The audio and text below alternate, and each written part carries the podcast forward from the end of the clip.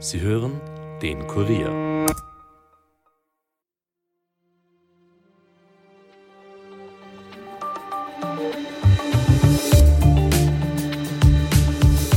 Raketen auf Tel Aviv, Luftangriffe im Gazastreifen und blutige Zusammenstöße im Westjordanland.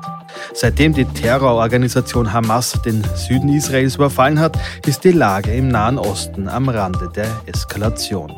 Täglich erreichen uns neue, schreckliche Bilder.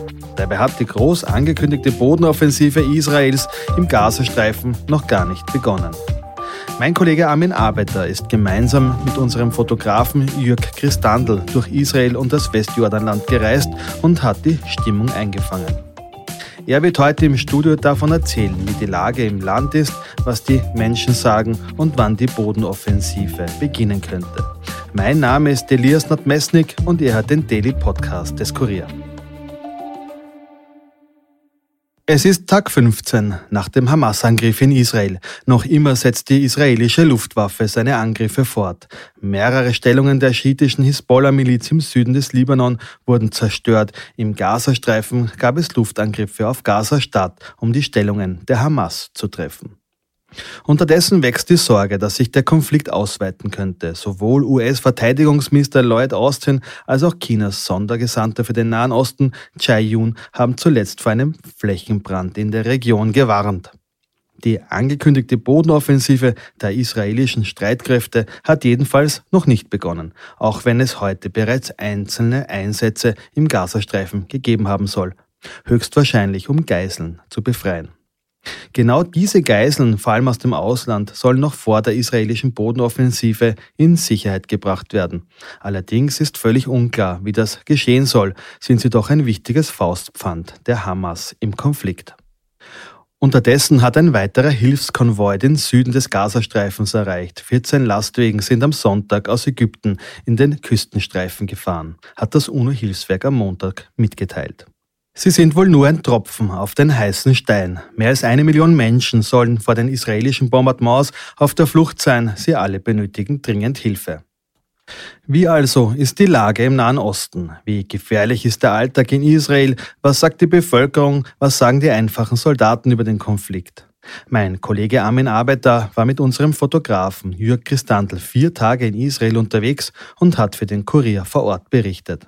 Am Wochenende ist er zurückgekehrt und ihn begrüße ich jetzt im Podcaststudio. Hallo Armin. Servus Elias.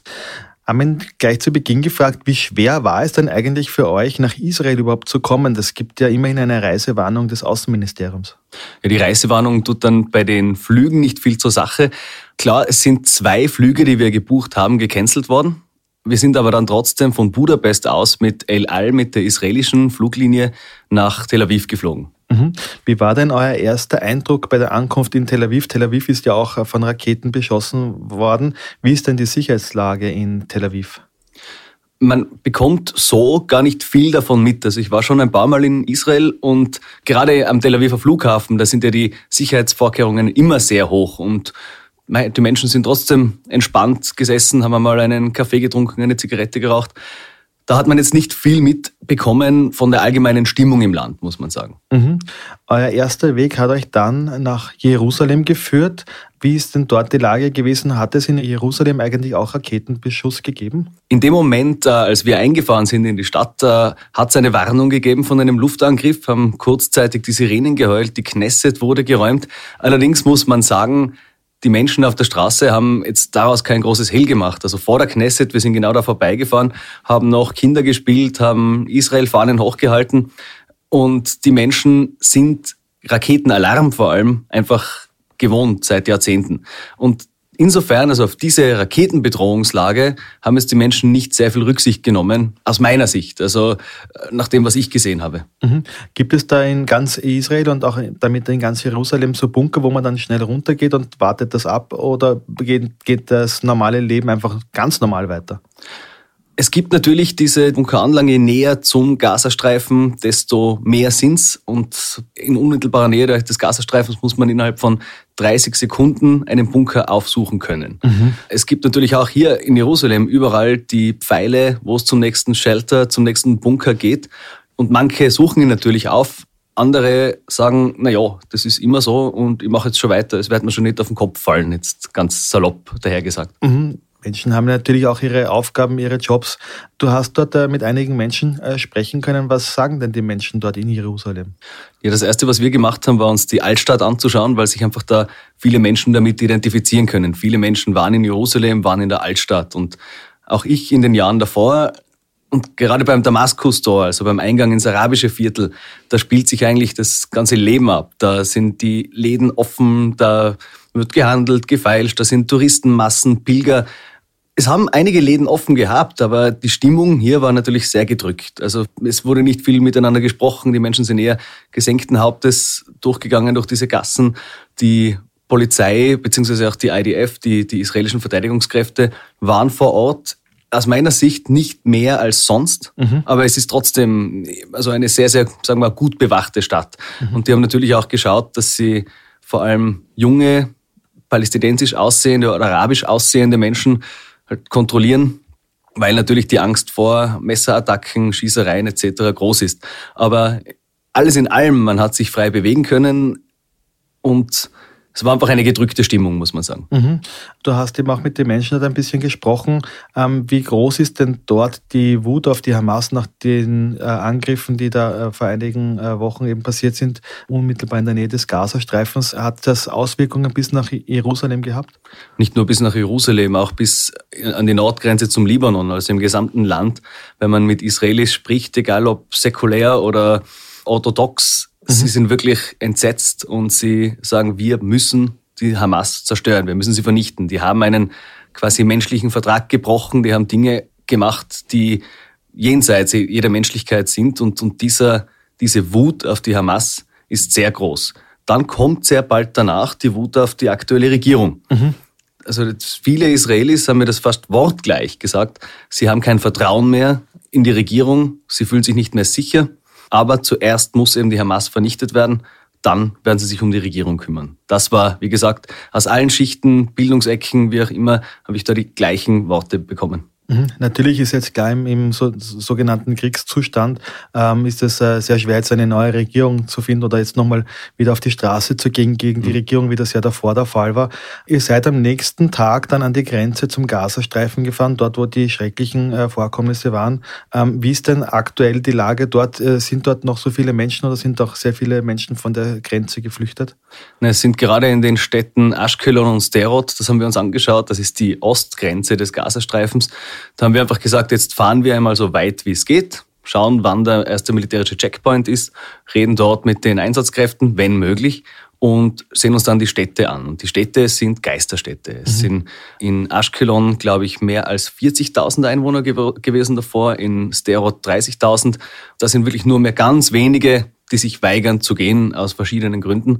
Aber man fährt da durch intakte Straßen, relativ neu errichtete Wohngebiete und es ist einfach alles leer. Wir haben in, in Sterot, als wir dort ankamen, war auch wieder Raketenalarm. Da haben wir auch gesehen, wie eine Rakete aus dem Gazastreifen abgefeuert wird und von Iron Dome, von diesem Sicherungssystem, Luftsicherungssystem vernichtet wird. Mhm. Zwei sind trotzdem durch auf Sterot und auf ein Wohnhaus, haben aber keinen sehr großen Schaden angerichtet. Also da sieht man schon auch, es ist ein massiver Unterschied. Die, die Raketen, die aus dem Gazastreifen kommen, die meistens aus Wasserrohren und äh, Dünger gebaut werden, zu jetzt, sagen wir mal, russischen Raketen, die auf eine Stadt wie Kharkiv niedergehen. Mhm. Du hast beschrieben, das sind Geisterstädte, ist dort äh, sehr viel Militär unterwegs und wie kann man sich dort als Journalist bewegen? Habt ihr euch da auch immer als Journalisten zu erkennen gegeben? Habt ihr ein Fahrzeug gehabt, das irgendwie äh, Journalist oder Presse irgendwie an den, in der Windschutzscheibe gehabt hat? Wie war das dort? Ja, wir haben uns ein, ein Auto gemietet und sind damit herumgefahren. Wir haben in dem Moment, wo wir ausgestiegen sind, um mit Leuten zu reden, einfach uns gleich zu erkennen gegeben als Journalisten. Haben gesagt, Journalist Austria. Und das hat eigentlich sehr gut funktioniert. Man konnte sich hier frei bewegen. Also wir waren da bei einem Park, muss man auch vorstellen, Sterot, knappe drei Kilometer entfernt von Gazastreifen. Dort ist natürlich die Warnstufe extrem hoch. Jetzt sieht man da den Kinderspielplatz und ganz in der Nähe sind sofort drei Bunker, einer sogar mit Teddybären bemalt, der andere mit einem Fahrradfahrer, weil man sich eben innerhalb von 30 Sekunden in Sicherheit bringen muss. Und wir sehen uns das an und plötzlich kommen drei größere Polizeiwegen mhm. und äh, schwer bewaffnete Polizisten steigen aus und wir haben uns auch gefragt, was ist da jetzt los? Jetzt gehen wir ihnen mal nach. Mhm. Und der, ein Polizist, der sehr gut Englisch konnte, hat sich umgedreht und gesagt, Männer, ihr könnt da überall sein, kein Problem, aber bitte bleibt jetzt ein bisschen weg, weil wir suchen noch versprengte Hamas-Terroristen. Okay. Und da haben wir natürlich auch gesagt, okay, lassen wir sie einmal hier durchgehen. Sie haben, während wir dort waren, äh, nichts gefunden, sind halt von Haus zu Haus gegangen, haben alles durchsucht. Wie gesagt, eine sehr gespenstische Situation. Es ist niemand da, keine Zivilisten, gar nichts. Und die Polizisten durchsuchen Haus für Haus. Mhm. Aber habt ihr dort Gelegenheit gehabt, auch mit äh, Zivilisten zu sprechen, die vielleicht auch berichten konnten, wie das äh, da vonstatten gegangen ist, als die Hamas eben dort in diese Städte eingefallen ist? In Sterod leider nicht, nein. Wir waren dann in Aschkelon und da haben wir mit einem Mann, der, der war wirklich gebrochen. Also der ist an der Veranda gesessen und hat Whisky getrunken und war sehr betrunken und der hat uns sehr wohl erzählt, wie, wie fertig er ist Mhm. Verständlicherweise. Er, er, war zu dem Zeitpunkt etwas außerhalb der Stadt Aschkelon, da hat es auch Gefechte gegeben. Und ja, er, er, hat nicht mehr sehr klar reden können, muss man auch dazu sagen. Aber mhm. das, das war schon sehr auffühlend. Ja. Betroffenheit dort ist auf jeden Fall total äh, merkbar. Merkt man dort auch schon, weil du gesagt hast, auch schwer bewaffnete Polizisten, dass hier die Vorbereitungen für eine Bodenoffensive in Richtung Gazastreifen schon laufen? Ja, auf jeden Fall. Also wenn man von Aschkelon weiter die, die Hauptstraße in Richtung Gaza fährt, noch bevor man zu dem Checkpoint kommt, sind links und rechts. Ich sage es jetzt deswegen, weil die New York Times das jetzt schon groß veröffentlicht hat, sonst hätte ich gesagt militärische Geheimhaltung etc. Mhm. Aber links und rechts der Straße sind riesige Ansammlungen von israelischen Panzern, Kampfpanzern, Schützenpanzern, Panzerhaubitzen. Das sind wirklich große Abordnungen, große Verbände, die hier stehen was mich extrem wundert, also die Israelis müssen eine extrem starke Luftabwehr haben, die mhm. müssen sich ganz sicher sein, dass hier nichts passieren kann, so wenige Kilometer vor Gaza mit so einer riesigen Streitmacht zu stehen und zu warten, wann die Bodenoffensive beginnt. Zur Bodenoffensive selbst würde ich dich gern ein bisschen später noch befragen. Davor vielleicht noch äh, euer Ausflug in das Westjordanland. Das ist ein palästinensisches Autonomiegebiet, das man kann sich so vorstellen, äh, östlich von Jerusalem dann beginnt, nach oben und nach unten und bis äh, zum, zum Jordan eben, deswegen Westjordanland bis zum Jordan geht. Ähm, dort ist das also sozusagen ein, ein Palästinensergebiet und ihr seid dort reingefahren. Konntet ihr problemlos auch durch dieses Gebiet durchfahren? Habt ihr auch dort mit Menschen reden können? Ja, wir haben im Vorfeld äh, gemischte Signale bekommen. Die einen haben gesagt, das ist alles zu, die anderen haben gesagt, das ist doch irgendwie möglich. Wir haben dann das gemacht, was wir immer machen. Wir haben gesagt, fahren wir mal so weit, wie es geht. Schauen wir mal, dann sehen wir schon. Und fahren nordöstlich von Jerusalem hinauf über die Straße sehen, hier ist ein, ein, ein Checkpoint, der aber nicht, äh, der wurde nicht betrieben. Und mhm. ich denke mir, okay, jetzt schaut das eigentlich schon alles ein bisschen anders aus, die ganze Landschaft. Und plötzlich sehen wir, wir sind knapp vor Ramallah, also vor der Hauptstadt okay. des Westjordanlands. Sprich, da war die, die, die Durchreise vollkommen problemlos möglich. Andere Grenzübergänge nach Bethlehem zum Beispiel waren hermetisch abgeriegelt, die waren, die waren geschlossen. Ich weiß nicht ganz genau, warum das möglich war, aber gut, wir haben das natürlich mit Handkuss genommen. Mhm. Und seid ihr dort ausgestiegen und habt dort mit Menschen reden können? Was haben die berichtet? Denn es gibt ja auch im Westjordanland immer wieder blutige Zusammenstöße zwischen radikalen jüdischen Siedlern, die auch bewaffnet sind, und den Palästinensern. Gerade in der letzten Woche wieder gab es hier Zwischenfälle. Habt, habt ihr da davon was mitbekommen? Ja, äh, wir haben, also ich bin davon ausgegangen, als diese Gräueltaten am 7. Oktober verübt worden sind, dass es im Westjordanland extrem explodieren wird, dass, dass, dass ja wirklich viele Menschen zu den Waffen greifen werden und, und sich da eine neue Front auftut für die israelischen Streitkräfte, für den mhm. israelischen Staat. Das ist nicht passiert. Wir sind einen Tag nach der Meldung über, über das zerstörte Krankenhaus in Gaza ja. ins Westjordanland gefahren, weil wir uns sicher waren, da wird es massive Proteste gegeben haben. Und dem war auch so. Also wir waren in der Früh dort in Ramallah auf dem Hauptplatz. Da haben gerade die Straßenkehrer die Verwüstungen der vergangenen Nacht beseitigt. Und jeder, mit dem wir gesprochen haben dort, für den war schon klar, Israel hat diesen Angriff auf das Krankenhaus durchgeführt.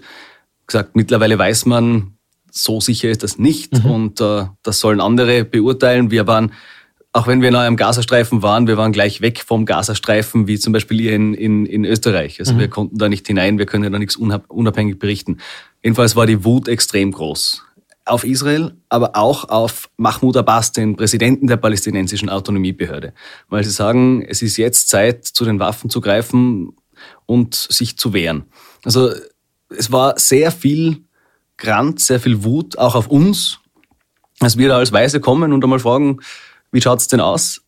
wir haben dann uns wieder als, als Reporter zu erkennen gegeben. Mhm. Wir haben mit ihnen gesprochen, diskutiert.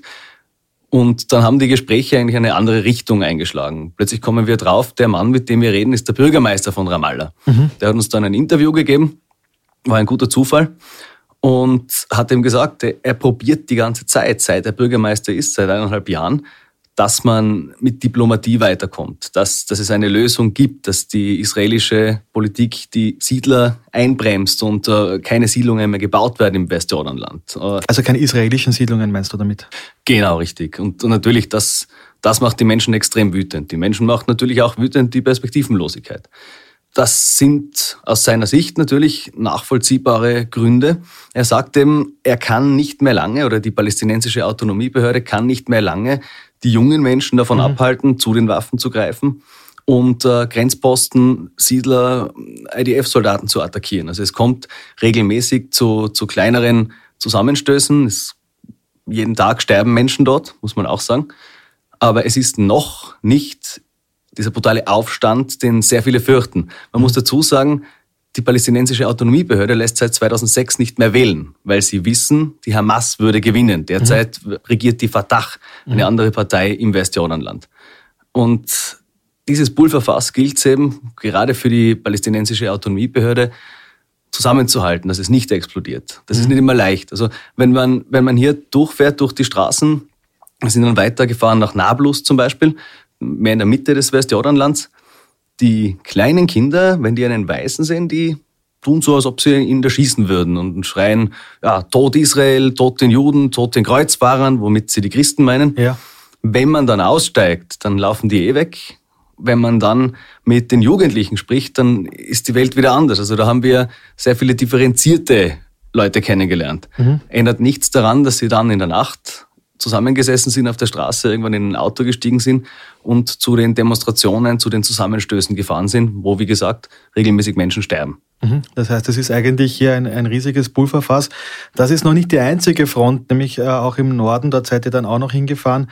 Dort ist die Lage ebenfalls sehr angespannt an der Grenze zum Libanon. Mhm. Dort gibt es immer wieder Angriffe der Hisbollah-Miliz. Wie geht es den Menschen dort? Welche Eindrücke hast du dort sammeln können?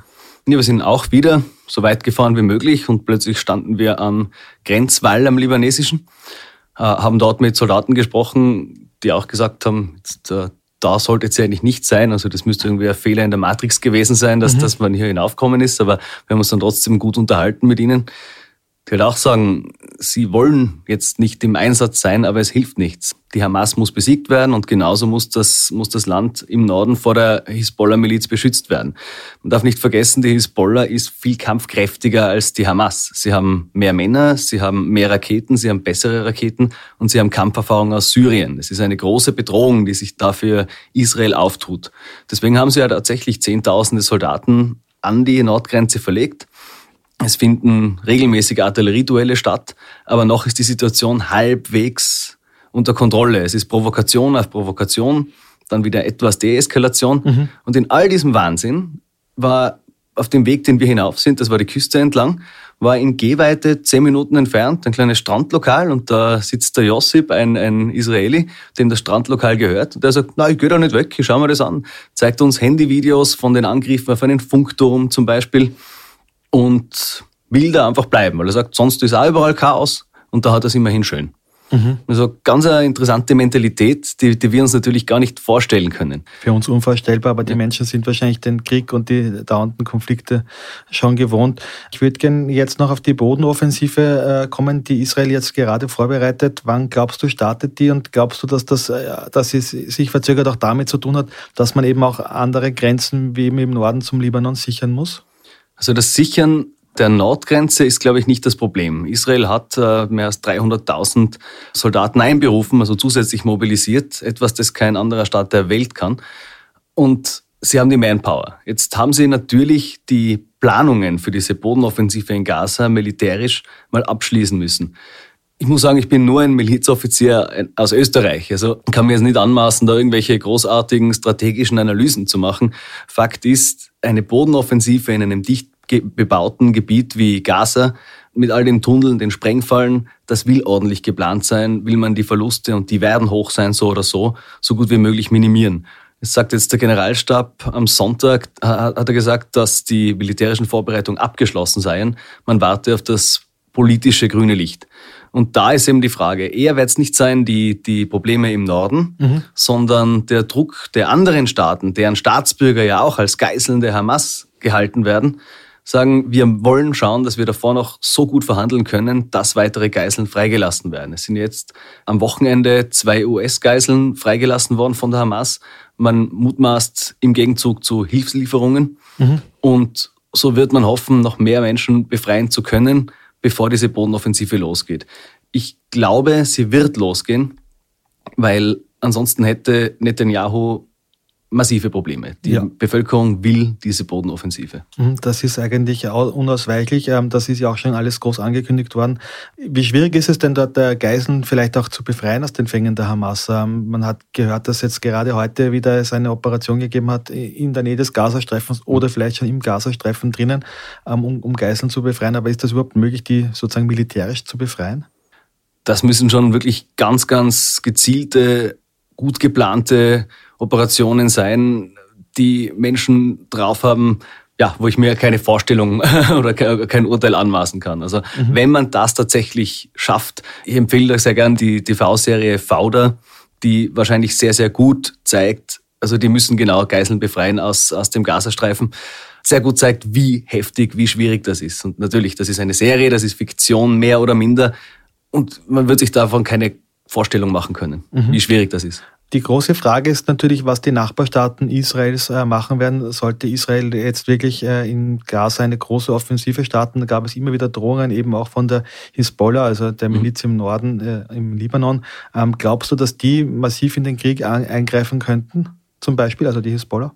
Die Hisbollah könnte massiv eingreifen, wenn man jetzt nur auf die Bewaffnung und auf die Mannstärke schaut.